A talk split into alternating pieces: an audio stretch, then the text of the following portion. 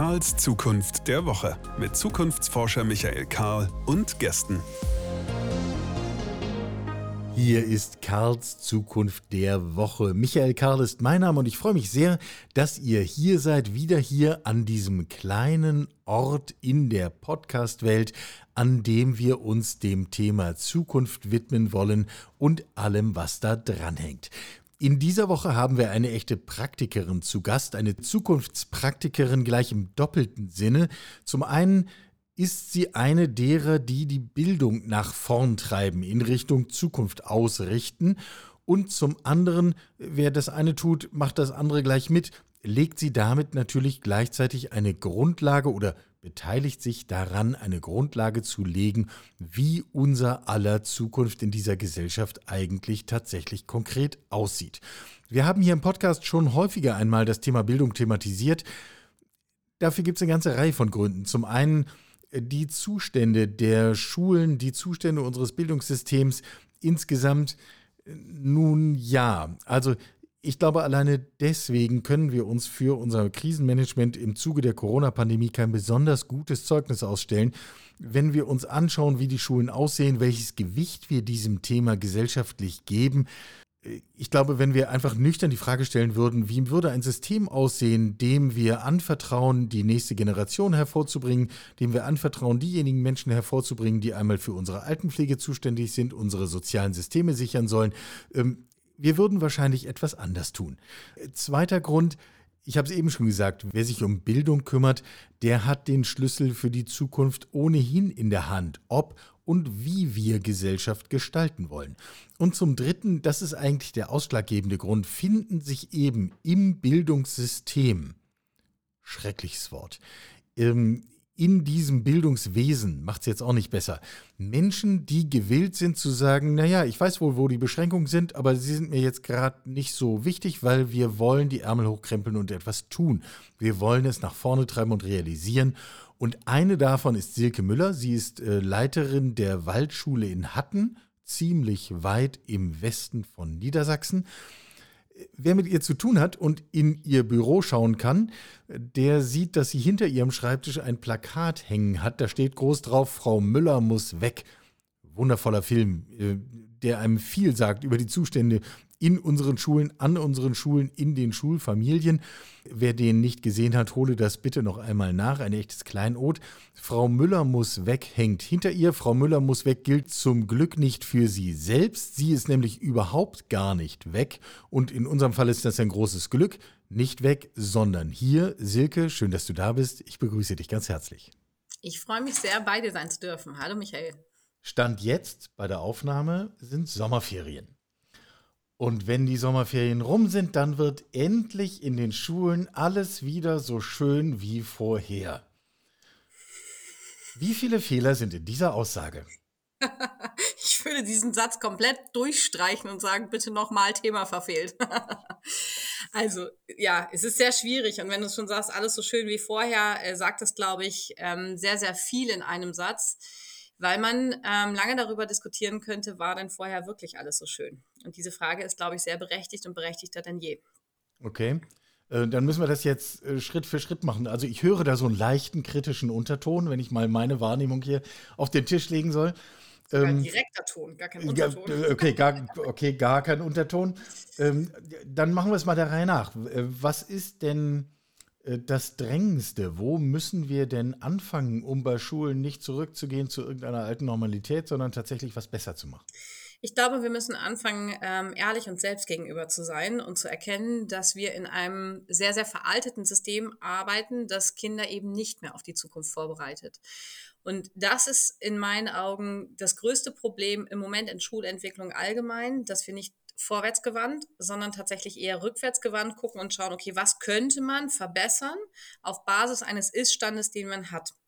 Und das meine ich, ist ähm, nicht nur falsch, sondern sehr fahrlässig, denn ich glaube tatsächlich, wir müssten einen Cut machen, um zu schauen, ähm, was verlangt denn diese Zukunft. Jeder benutzt übrigens gerade das Wort Zukunft sehr gerne und sehr inflationär schon fast. Und ich glaube, wir müssten tatsächlich ähm, einfach ehrlich zu uns sein. Und das tun wir nicht. Wir sind es nicht. Ja, also da schwingt sowas mit von, im Grunde reproduzieren wir alte Ideale davon, was der Mensch können muss, was er wissen muss. Äh, und das versuchen wir mit Gewalt in die heutigen Schülerinnen und Schüler reinzuprügeln. Ähm, also jetzt nicht mehr echter Prügel zum Glück, aber äh, im Grunde ja. bleibt es ja doch so ein Vorgang von hier ist das Wissen und da muss es rein. Ähm, womit müssten wir uns denn stattdessen beschäftigen? Also, wenn du im Grunde genommen danach fragst, ähm, was müsste sich ändern und wo müssten wir den Blick hinwenden, dann ähm, geht es ja dahingehend, dass wir erstmal verstehen, was verlangt denn die Zukunft nicht nur von unserer jetzigen Gesellschaft, sozusagen die, die gerade handeln, verantwortlich ist, sondern was wird sie in nächster Zeit von den dann verantwortlichen Generationen erwarten. Und ähm, das ist halt nicht mehr vergleichbar mit dem von vor zehn Jahren. Und wir in der Schule doktern ja rum an äh, curricularen Vorgaben, an Veränderungen von curricularen Vorgaben. Dann kommt irgendein äh, kluger äh, Minister oder ein kluger Wissenschaftler oder wer auch immer von außen und sagt, Mensch, man müsste doch noch mal neues Schulfach. Ich mache mal am Beispiel Medien, Medienerziehung, das ist klar. Mhm. Äh, mhm. wir müssten jetzt ein neues Schulfach haben. Das heißt, es geht immer nur um Add-on, aber nie um Bestand. Tatsächlich, wir, wir rütteln nie an den Grundpfeilern dessen, was uns gerade sehr einengt. Und das ist ein Riesenproblem. Also sprich, wenn ich ganz konkret werde, hieße das, dass wir darüber nachdenken müssen, was ist eigentlich mit der Fachlichkeit? Was ist eigentlich mit diesem sogenannten Allgemeinwissen? Ist mhm. ja schön, eins zu haben, aber am Ende des Tages, wo bringt es mich denn hin? Und äh, baut es wirklich Kompetenzen auf, dass ich Zukunft gestalten kann? Oder ich gehe sogar noch ein Stück weiter, kann, kann ich überhaupt noch Gegenwart gestalten und sehen wir überhaupt noch, welche Notwendigkeiten ähm, Gesellschaft und im Grunde genommen das ganze, die ganze Welt an uns stellt. Und ich glaube, dass das tatsächlich ähm, maßgeblich verantwortlich dafür ist, dass wir so viele pädagogische Fehler im Moment machen. Und zwar aus allen Seiten. Aus der Schule direkt kann man das sagen. Wir machen viele, viele Fehler in unserer schulischen, praktischen Arbeit. Es werden viele Fehler gemacht aus verwaltungstechnischer, aber eben auch aus politischer Ebene, weil wir immer nur Add-on denken und nicht tatsächlich zu sagen, okay, lass uns mal ganz neu denken. Ja, ich kenne eine ganze Reihe von Zukunftsforschern und Forscherinnen, die sofort sagen würden, wir brauchen ein Schulfach Zukunft. Ähm, ja. Und wiederum andere fordern, wir müssen unbedingt Wirtschaft machen oder andere sagen Mut oder was auch immer. So ganz frei seid ihr nicht davon. Ihr habt doch selber auch ein Fach entwickelt, was es vorher nicht gab. Genau, also wir sind in, insofern natürlich und das ist, ähm, was soll ich sagen, Fluch und Segen zugleich. Eine Struktur gibt dir ja auch immer eine gewisse Art von Sicherheit. Und äh, in sicheren Gedanken, wir sind alles ja schöne Beamte und tatsächlich äh, auf der Suche immer nach Sicherheit und sagen, das ist unser Rahmen und um Gottes Willen, über den dürfen wir nicht rausgehen.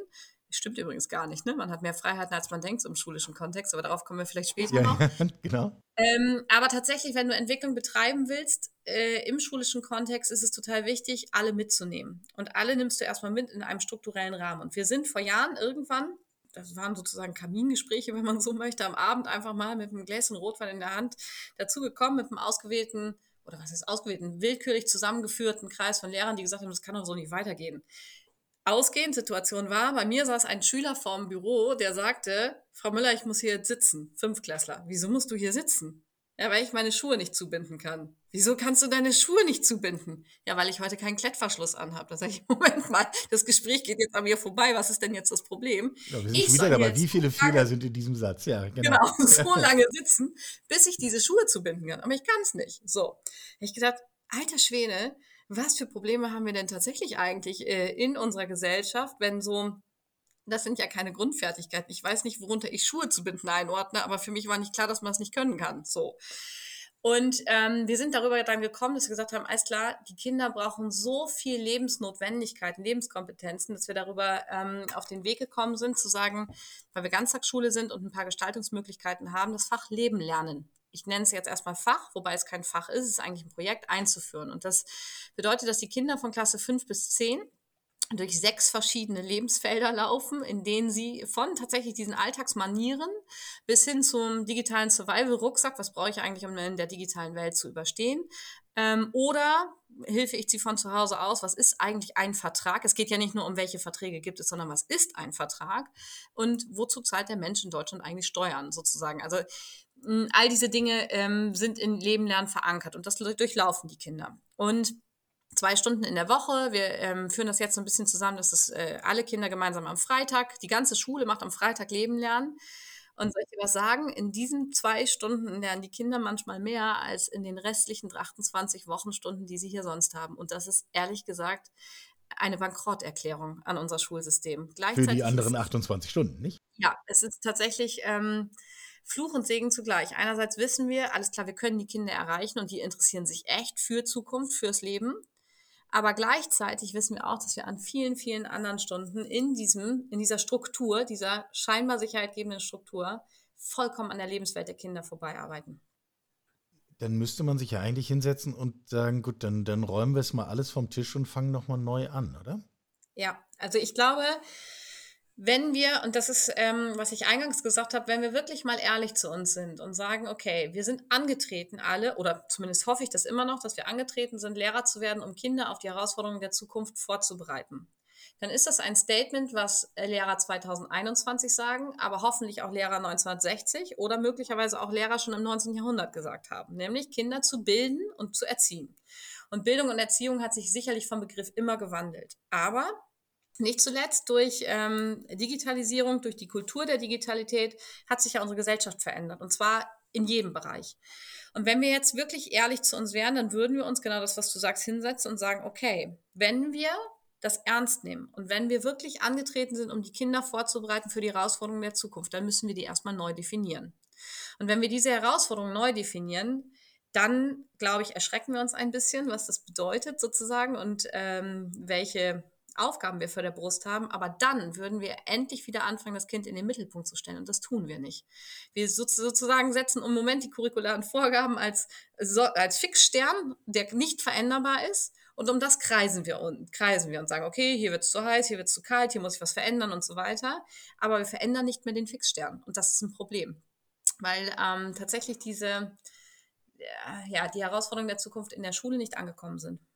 Lass uns beim, beim Stichwort Digitalisierung bleiben, weil damit ja. verknüpft sich ja vielfach so diese Idee von Zukunft. Ja, ja. Und ich finde, da wird auch auf besonders eindrückliche Weise deutlich, wer eigentlich auf Ballhöhe ist und wer nicht. Aus meiner Sicht hat Digitalisierung von Schule und von Lernen überhaupt gar nichts damit zu tun, einen Klassensatz Laptops anzuschaffen. ähm, genau. Oder, äh, oder äh, ja, und dann gucke ich hinterher auf diesen Laptops dieselben Schulbücher, die ich vorher im Print hatte, als PDF an. Dann habe ich irgendwie digitale Bildung, aber, aber eigentlich ja gar nichts verstanden. Ja, und ich habe auch nicht verstanden, dass ich meine Haltung und meine Einstellung sozusagen komplett mir selbst gegenüber, dem Beruf gegenüber und der Zukunft gegenüber und vor allen Dingen den Kindern gegenüber wandeln muss. Also ich muss mich im Grunde genommen in meiner Haltung wirklich bewegen und ändern. Und Du sprichst was ganz Wahres an. Ich hatte kurz vor den Ferien ein Gespräch mit einem Kollegen, der sagte, Silke, das ist doch totaler entschuldige Bullshit, aber da sitzen die Kinder und gucken vorne an die Tafel und dann können die doch genauso gut auf dem Zettel Notizen machen, als jetzt umständlich das iPad, das äh, eine App aufzurufen, eine Notiz-App und da zu notieren. Bei der Hälfte ist sowieso der Akku leer. was soll das denn dann? Geht es auf dem Zettel schneller? Da sage ich, weißt du was? Du hast recht. Genau das ist es ja. Und das hat mit Digitalisierung nichts zu tun. Das ist Digitalisierung für die Zeitschriften, dass man ein schönes Bild hat, dass der Schulträger sich nach der Anschaffung von 20 Tablets, keine Ahnung, äh, in die Zeitung stellen kann und sagen kann, wir haben Technik in der Schule, aber es hat nichts Genau, Landrat lässt sich fotografieren bei der Übergabe und so weiter, ja. Genau, aber es hat nichts mit Digitalisierungsprozessen zu tun, weil ich ja verstehen muss, dass im Grunde genommen ähm, Digitalisierung auch bedeutet, dass sich Gesellschaft verändert. So, und dass sich sozusagen auch Arbeiten, Leben, Zusammenleben, Kommunikation, alles ist ja sozusagen oder verändert sich an der Stelle. Und wenn ich das nicht begreife, dass ich ähm, andere Settings im Unterricht brauche, dass ich tatsächlich andere Schwerpunkte brauche. Wir haben zum Beispiel nicht nur hier an der Schule, aber ich referiere relativ häufig auch über Fake News, über den Umgang in Social Network tatsächlich völlig andere Probleme vor der Brust haben. Die Kinder lachen sich doch tot. Wir erzählen denen was in Geschichte, wir erzählen was in Mathe und Deutsch, dann lassen wir sie um 13 oder 15 Uhr gehen, wann auch immer. Und von 15 bis 23 Uhr oder 24 Uhr und übrigens auch in den Pausen und wann auch immer, findet eine völlig andere Lebenswelt statt, in der wir keine Rolle mehr spielen. Und dann frage ich mich, ey Leute, wacht doch mal auf, was machen wir denn? Wir müssen doch die Lebenswelt der Kinder in die Schule holen, um sie da fit zu machen. So, und das ist äh, ein riesiges Problem, weswegen wir komplett neu denken müssen. Ja, würde ich gerne. Mhm. Wer muss auf dieser Reise mehr lernen, die Lehrer oder die Schüler? Also ich glaube, ähm, wir haben in der letzten Zeit oft das Problem gehabt oder uns vielleicht selber zum Problem gemacht, dass wir Kinder eine Verantwortung zuschieben, die sie nicht haben. Wir sagen ja ganz oft, wie die im Netz miteinander umgehen. Die Kinder haben ja keine Manieren, die haben ja überhaupt gar keine Werte mehr im Netz. So. Und sie waren plötzlich unbemerkt, manchmal sogar kriminalisiert. Wie kannst du so ein Foto verschicken? Du weißt doch, dass das nicht geht bis hin zu, äh, dass man verfassungsrechtlich drüber nachdenken musste, das darf verfassungsrechtlich gar nicht verschickt werden, so ein Meme. Kinder waren plötzlich ähm, Schuldige, obwohl sie ja eigentlich Lernende sind und weil, obwohl sie Neugierige sein sollten. Und wir haben sie, und da schließe ich uns ganz bestimmt mit ein, weil wir das hier bestimmt am Anfang genau so gemacht haben, in eine Ecke gedrängt, in ähm, die sie gar nicht gehören. Das heißt tatsächlich, sie mussten Verantwortung übernehmen für etwas, was uns Angst gemacht hat.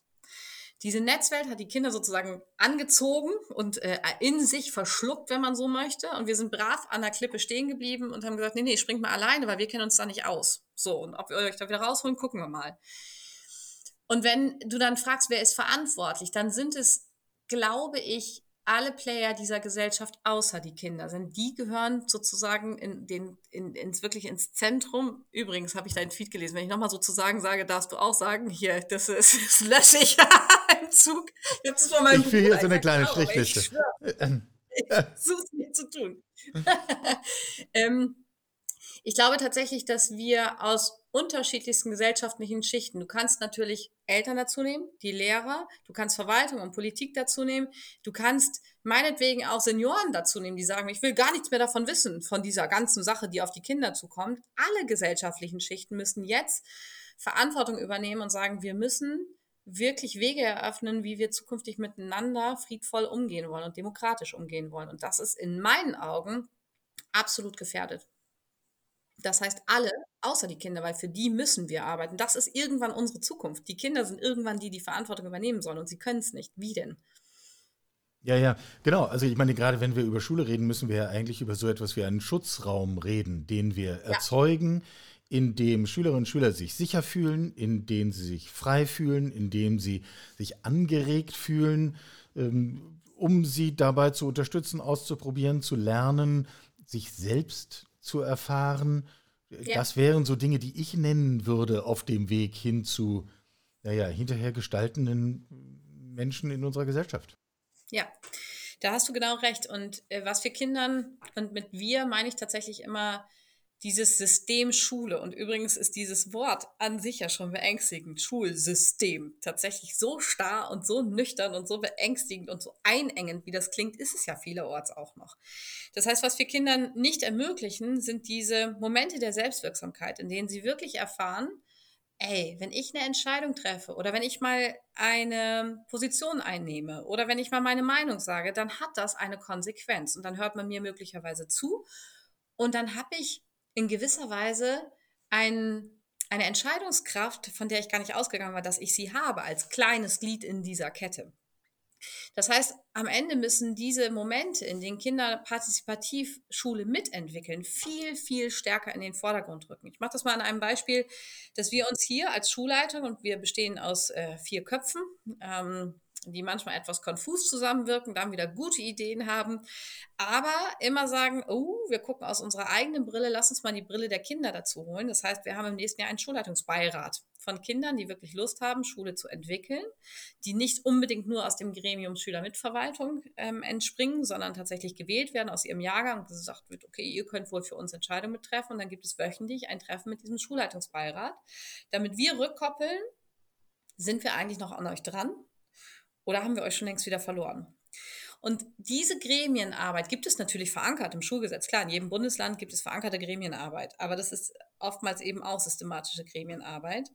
Ist viel zu wenig. Und ich glaube, wir sollten uns gesellschaftlich die Selbstverpflichtung auferlegen, dass wir keine Entscheidung über die Zukunft mehr treffen, ohne die Stimme der Kinder zu hören ich glaube, dass das sehr, sehr maßgeblich wichtig wird, ob das in äh, parlamentarischen Prozessen ist, ob das tatsächlich in möglicherweise kommunalen Prozessen ist, wo man sagt, komm, lass uns mal wirklich die Kinder einladen, lass uns einen Rat, eine Auswahl bestimmen, die kommen, um mit uns darüber zu reden, was ihre Belange sind.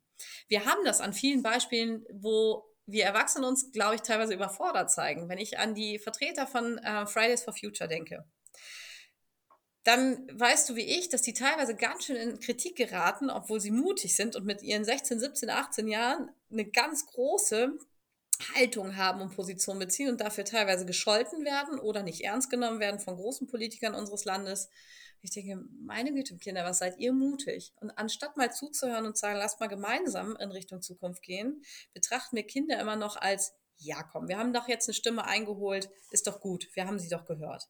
Aber und jetzt können wir weitermachen wie vorher. Ja. Ja, genau, genau. nachhaltig ist da gar nichts. Ja, ich, ich, es führt uns jetzt ein bisschen von Schule ab, aber ich bin schon lange der Auffassung, dass wir im Grunde von Tag 1 an ein Wahlrecht haben müssten. Ja. Ähm, und logischerweise kann kein Säugling selber an die Urne gehen. Ähm, aber dafür gibt es ja ein Sorgerecht. Also das, das können ja Eltern stellvertretend ausüben. Da müssen wir auch gar nichts lange vorbereiten. Das könnten wir jetzt noch für die anstehende Bundestagswahl organisieren. Und schon hätten wir eine völlig andere Diskussion im Land, weil auf einmal alle Menschen unter 18 tatsächlich auch ein echtes Gewicht hätten. Ich kann das an einem Beispiel unterstützen, als es um die Impfgeschichte ging jetzt tatsächlich. Da standen bei mir, und zwar im privaten Kontext, das hatte noch nichts mal was hier mit der Waldschule zu tun, sondern im privaten Kontext beim Supermarkt in meinem Heimatort plötzlich zwei Jugendliche vor mir, die sagten, Silke, du arbeitest doch in der Schule und bist doch Schulleiterin. Wir haben ein Problem. Und sage ich, ja, welches denn? Wir wollen uns impfen lassen, unsere Eltern wollen das wahrscheinlich nicht. Was machen wir denn jetzt? habe ich gesagt, okay, das ist ja echt mal eine spannende Frage, dass ihr sozusagen, Entschuldige, dass ihr diese Frage stellt und ich darauf eigentlich gar keine Antwort habe, was machen wir denn jetzt? Weil Fürsorgepflicht der Eltern, deswegen kann das natürlich für und wieder sein, wenn Eltern einfach das Stimmrecht ihrer, Eltern, ihrer Kinder möglicherweise auch missbrauchen. Das will wir ja auch nicht so abkehren.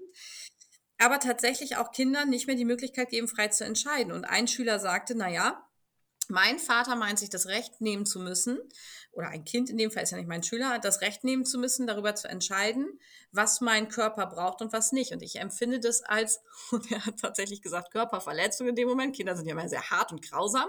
Er hat gesagt, ich will mich schützen vor dieser Krankheit, ich habe Angst vor dieser Krankheit, mein Vater möchte das nicht. Aber es war Diskussion im Haus und das finde ich ja gut. Das heißt, die hatten einen Diskurs plötzlich und einen Dissens und mussten miteinander reden. Und dieser Junge, so wie er vor mir auch aufgetreten ist, hat mit Sicherheit nicht Ruhe gegeben. So. Und alleine das, was du sagst, wenn Kinder ein Wahlrecht hätten, wenn sie erkennen, und das bedarf sicherlich dann auch wieder Unterstützung von Schule und allen, die in Bildung und Erziehung notwendig sind, sich dafür einsetzen, zu sagen, ich möchte, dass du die Stimme so und so für mich abgibst, haben wir endlich wieder Diskussionen im Land. Und das haben wir nicht. Wir nehmen die Kinder nicht ernst genug. Und ich sage nochmal, das sind diejenigen, die in kürzester Zeit für uns Entscheidungen treffen und Verantwortung übernehmen. Guck in den Bundestag, wie überaltet er ist. Ich, äh, jetzt haben wir im Moment einen, einen Kandidaten, der sich wählen lassen möchte für eine große äh, Partei, der ist 24 und sagt, hey, es gibt zwei dann im Bundestag, die sind unter 25. Und ich denke mir, oh Gott, und wie viele, wie viele gibt es, die sind über 60? Und über 70. Äh, ähm, ja, auch das noch, genau. Und kämpfen sozusagen für das eigene, äh, für den, das eigene Recht und für das eigene kommode Leben, wenn man so möchte. Das heißt, wir unterschätzen diese Generation vollkommen. Wäre nicht eine Konsequenz von so einer Haltung, dass wir auch in der Schule alles das machen, was wir an Veränderungen in der Arbeitswelt ansonsten auch erleben? Also müssten wir nicht mit Schülerinnen und Schülern über äh, Homeoffice reden? Müssten wir nicht mit ihnen über und jetzt gar nicht pandemiebedingtes Homeoffice, sondern einfach, weil es in vielen Fällen eine bessere Arbeitsform ist. Ähm, müssten wir nicht über agile Methoden, müssten wir nicht über Selbstbestimmung, also alles das, was, was jedes Unternehmen bei sich auf der Agenda hat, ob es will oder nicht, müssten wir das nicht auch bei der Schule auf die Agenda nehmen?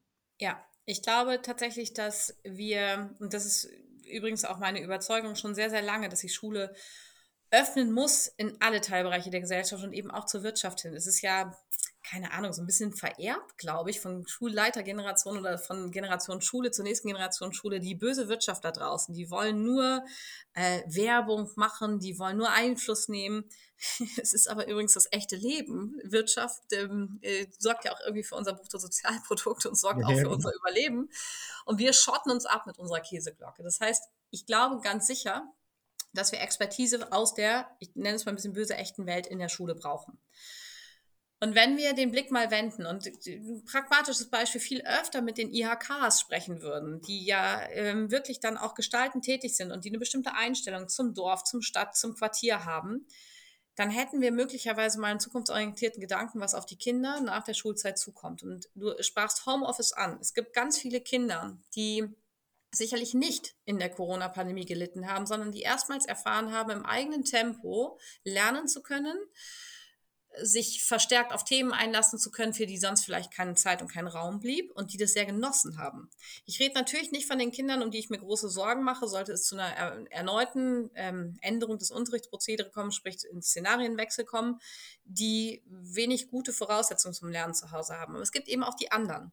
Und man muss ja immer vielleicht auch mal den Blick darauf wenden, welche Kinder werden dann irgendwann in der Lage sein, Zukunft zu gestalten? Das sind die, die Verantwortung ne-, übernehmen, übernehmen wollen, die eine Haltung haben und die auch einen bestimmten Mut haben. Das sind nicht alle. Das ist dann möglicherweise auch, ich will gar nicht das als Bildungsspitze oder Bildungselite nennen, aber es sind eben diejenigen, die die Fähigkeiten haben zu gestalten.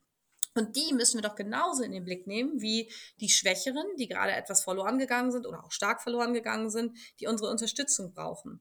Das heißt, wir gucken zu wenig auch nach oben in die Gestaltungskraft und gucken zu wenig, wie können wir fördern, dass Verantwortung wieder gerne übernommen wird und dass Verantwortung und Entscheidungen übrigens auch gerne getroffen werden. Wie oft höre ich hier von Schülern, die sagen, ja, weiß ich auch nicht. So, wie oft hört man das von Erwachsenen? Ja, ich weiß auch nicht. Mhm jetzt vor der Bundestagswahl, ich weiß auch nicht mehr, wen ich wählen soll. So Klassiker, hört man doch überall. Ob die Politik jetzt selber schuld ist, will ich mal nicht äh, von, von der Hand weisen, aber. Nennen wir es halt multifaktoriell. ja, genau. Es ist halt ein Problem, dass ich nicht mehr Stellung beziehe. Und wir müssten genau diese Formen der Arbeitswelt, und das sind ja übrigens ganz viele Prozesse, Teamarbeit, ähm, kollaboratives Arbeiten, ko-kreatives Arbeiten, einfach zu sagen, lass mal ergebnisoffen einen Prozess angehen und zu gucken, was, was kommt da raus und wie gehen wir dann damit um. Das heißt, eine Sachlage bewerten, eine Sachlage evaluieren und möglicherweise übrigens auch mal verwerfen, ein Ergebnis verwerfen und zu sagen, das war jetzt eine Karre Mist, das äh, machen wir mal so nicht, aber zumindest haben wir verstanden, was bei bestimmten Prozessen und Handlungsschritten als Ergebnis dann herauskommt. Das ist total wichtig und das machen wir nicht. Alltagsunterricht bedeutet immer noch, der Lehrer steht vorne, setzt ein Ziel, er setzt das Ziel der Stunde fest, er setzt fest, was die Kinder lernen sollen und er setzt den Weg fest. Vielleicht mit ganz modernen, kreativen Methoden, vielleicht mit offenem Unterricht, aber gesteuert. Und nie, übrigens ist es ja auch von den Studienseminaren und von der Lehrerausbildung nicht gewollt und nicht akzeptiert, dass man sagt, ich mach mal was und guck mal, was bei rauskommt. Und dann diskutieren wir mal zusammen drüber, was bei rauskommt. Und ganz wenig sind Prozesse so angelegt, dass man sagt, hey, seid mal kreativ und präsentiert mal, zu welchem Ergebnis ihr gekommen seid. Es muss immer ein Ziel erreicht werden oder eine Kompetenz aufgebaut werden. Das ist nicht per se falsch, aber es ist zu eindimensional gedacht. Und wenn wir dann die Möglichkeit haben, Wirtschaft einzubeziehen, viel mehr Expertise von außen einzubeziehen und wirklich mal mutig sind und sagen, lass mal Mauern einreißen und die Welt von draußen in die Schule holen, dann hätten wir viel gewonnen. Das bedingt aber, dass alle miteinander ins Gespräch kommen und dass auch tatsächlich mal mit uns und nicht über uns in den Schulen gesprochen wird. Ja, ja, ich meine, jeder von uns war in der Schule, deswegen betrachtet sich jeder als Experte und jede und äh, dann kann jeder mitreden und äh, schwuppdiwupp. Genau. Ähm, merkt man gar nicht, dass die Schule gar nicht mit im Gespräch ist. Äh, wenn du das so schilderst, äh, fragt man sich natürlich sofort, geht denn das überhaupt? Kann sich Schule überhaupt in unserem regelungsbedürftigen Schulsystem in so eine Richtung entwickeln? Du hast vorhin schon gesagt, eigentlich sind mehr Freiheiten da, als man üblicherweise denkt. Äh, kannst du dafür mal ein Beispiel sagen? Also, ich fange mal, weil natürlich auch viele sicherlich deinen Podcast hören, die möglicherweise auch, äh, wenn sie im Schulsystem oder an Schulsystem denken, denken sie an 45 Minuten, Stunden, sechs Stunden die Woche, möglicherweise mal acht und fertig. So.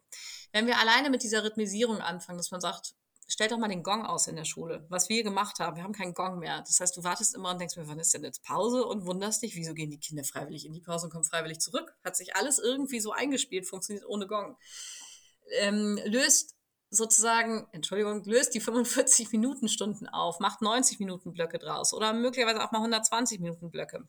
Dann ist nirgendwo festgeschrieben in den Schulgesetzen, wie denn diese Stundenrhythmisierung ablaufen soll und wie die Tagesrhythmisierung ablaufen soll. Es wird von einer Rhythmisierung gesprochen. Und das ist übrigens auch wichtig. So. Und, und das ist schon die Höchstform des Lernens, wenn ich sagen würde, immer nur im eigenen Takt, im eigenen Tempo. Dann können das möglicherweise wirklich Kinder, die ähm, der Bildung sehr, sehr zuträglich sind und die sehr ähm, open-minded sind und die großes Talent zum Lernen haben. Aber das können nicht alle. Die Kinder brauchen schon und sehnen sich nach der Pandemie übrigens auch oder nach dieser pandemischen Zeit der sogenannten Schließung wirklich nach Struktur. Aber diese Struktur kann ja möglichst viele Freiheiten eröffnen. Wenn ich das am Beispiel Leben lernen mache, dann haben wir versucht, Stunden so hin und her zu schieben, dass wir Raum gewinnen und Zeit gewinnen und sagen, wir möchten gerne dieses Projekt in den Vormittag schieben und wir möchten gerne dem einen unbenotet, total wichtig, leistungsunbezogenen äh, Raum bieten. Ich habe es eben schon geschildert, ist total erfolgreich.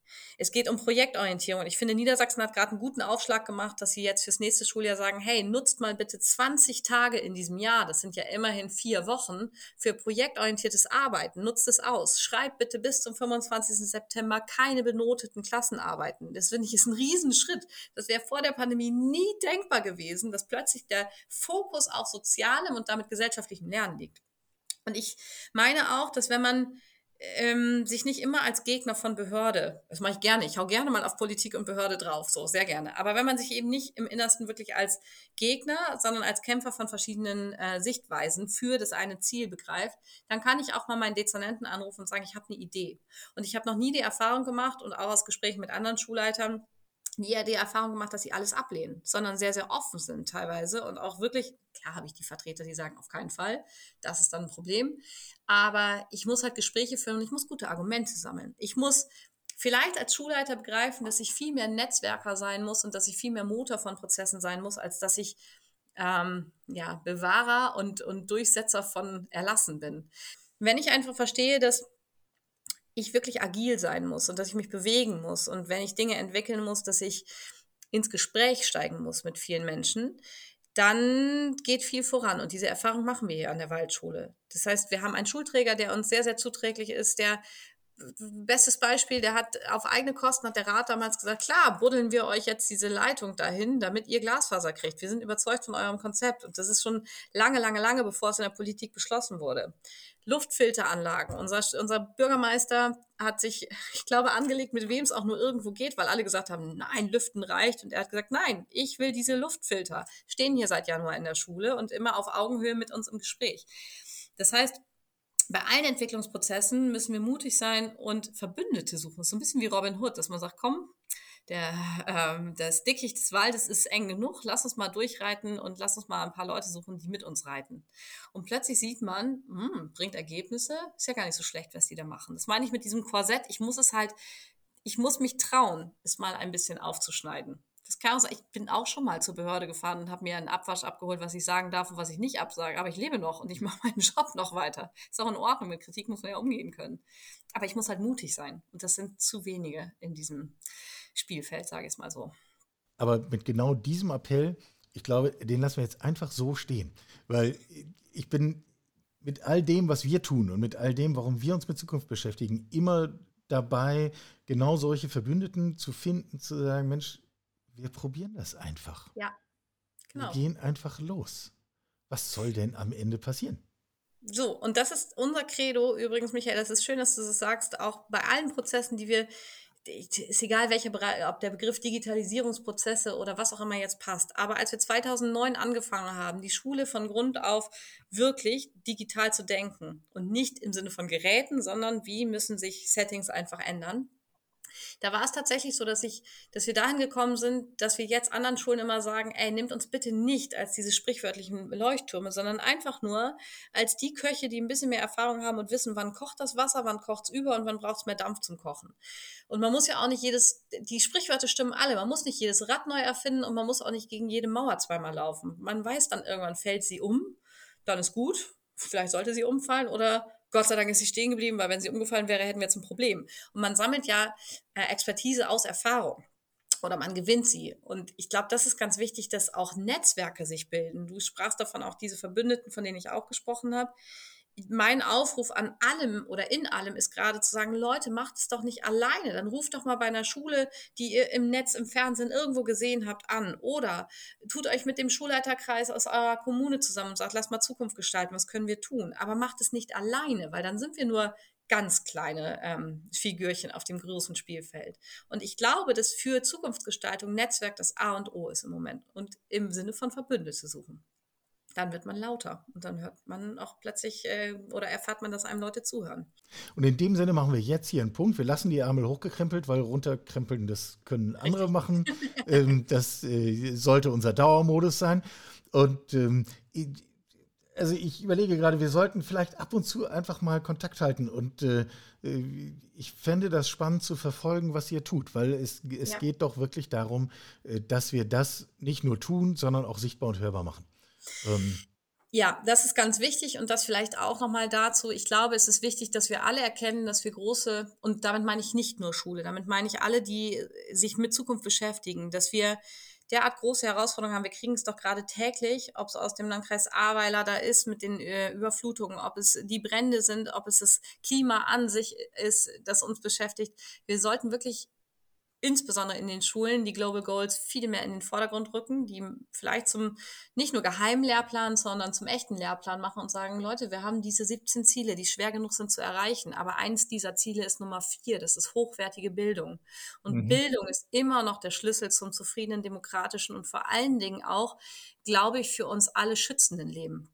Und wir sind echt auf offenem Meer unterwegs im Moment. Silke, ich danke dir sehr. Sehr, sehr gerne. Es hat mir Spaß gemacht. Große Freude. Ich habe das leise Gefühl, ich muss den einen Lacher in dem Gespräch noch erläutern, den Hintergrund dazu liefern. Abteilung der erklärte Witz. Wer das jetzt äh, unnötig oder peinlich findet, der möge einfach eine Minute vorspulen, dann ist das auch schon wieder vorbei. Ich hatte kürzlich das Vergnügen, auf einer Zugfahrt unfreiwillig beteiligt zu werden an den Telefonaten eines sehr jungen, sehr smarten, sehr modisch gekleideten und streng gegelten jungen Beraters verfolgen zu dürfen, der in einer Tour Beratungsgespräche zu Personaleinstellungen, den Qualifikationen einzelner Kandidaten, äh, zur strategischen Ausrichtung der Personalpolitik einzelner Kundenunternehmen führte, warum auch immer man das im Zug macht. Ich war sicher auch schon schuldig, im Zug Telefonate führen zu müssen oder zumindest meinen zu müssen, die man wahrscheinlich auch irgendwo anders hätte führen können. Im Rückblick ist man schlauer und man lernt im Laufe des Lebens dazu. Aber gerade Personalthemen, ähm, da wundert man sich dann doch. Und während wir so über einen langen Zeitraum diesen Gesprächen zuhören konnten, merkte ich irgendwann, in jedem einzelnen Satz sagt dieser Mensch sozusagen. In jedem einzelnen Satz. Und irgendwann dachte ich, wenn ich das noch einmal von ihm höre, dann explodiere ich. Und dieses Gefühl habe ich bei Twitter kommuniziert. Und diesen Tweet darüber hat wiederum Silke gelesen, kurz vor unserem Gespräch. Und während wir so miteinander sprachen, fiel ihr selber auf, hm, ich sage das eigentlich auch ziemlich häufig. Ähm, deswegen der Lacher zwischendurch. Also, wer das jetzt übersprungen hat, hier wäre die Stelle, um nach der Abteilung der erklärte Witz wieder einzusteigen. Kleine inhaltliche Anmerkung noch. In unserem Buch Creating the Better Normal haben wir ein sehr interessantes Gespräch mit Michael Palesche geführt. Der leitet auch eine Schule Baden-Württemberg, nicht Niedersachsen, aber dennoch die beiden, Palesche und Müller, sind auf sehr ähnlichen Wellenlängen unterwegs, sind miteinander auch gut bekannt. Und wer die Themen Digitalisierung und Kultur der Digitalität in der Schule noch weiter vertiefen möchte, dem sei dann einfach dieses Kapitel in dem Buch Creating the Better Normal an die Hand gegeben, wie auch der ganze Rest des Buches, unser Beitrag zur Debatte, wie wollen wir denn aus einer alten Normalität vor der Pandemie in eine neue und vor allem bessere, weil bewusst gestaltete neue Normalität nach der akuten Phase der Pandemie übergehen. Stehen wir am Anfang einer vierten Welle? Ich glaube schon, wir haben jeden Grund zu der Annahme, Umso wichtiger, dass wir nicht warten, bis sie vorbei ist, sondern uns jetzt der Frage stellen, wie wollen wir es denn hinterher haben? Denn wir werden ja einen Moment brauchen. Wir, wir, haben es ja eben auch mit Silke Müller besprochen. Der Dialog fehlt uns so oft. Und der Dialog braucht ein bisschen Muße, er braucht vor allem etwas Zeit, denn wir wollen es ja nicht einfach festlegen, sondern miteinander besprechen, wie wollen wir es denn haben? Und wo immer ihr ein Feedback dazu habt, einen Weiterdreh, eine Ergänzung, einen Widerspruch, immer her damit, freuen wir uns genau darüber. Und damit schließt sich der Kreis für diese Ausgabe von Karls Zukunft der Woche auch schon wieder. Ich habe einen strategischen Vorteil. Ich weiß nämlich schon, wer nächste Woche zu Gast ist. Und das wird spannend. Ich weiß auch schon, wer übernächste Woche zu Gast ist. Das wird ebenso spannend und wir werden es zu tun haben mit Startups und Großkonzernen. Wir werden es zu tun haben mit Innovation und Mindsets und der Frage, wie wir eigentlich Neues in diese Welt bringen. Lauter Fragen, die es sich lohnen, in diesem Podcast zu thematisieren. Wir werden es tun. Freue mich sehr drauf, freue mich drauf, wenn ihr dabei seid, freue mich über jede Diskussion, Response auf Twitter, auf LinkedIn, auf welcher Plattform auch immer. Sagt es weiter, dass es uns gibt und vor allem bleibt gesund. Wir hören uns.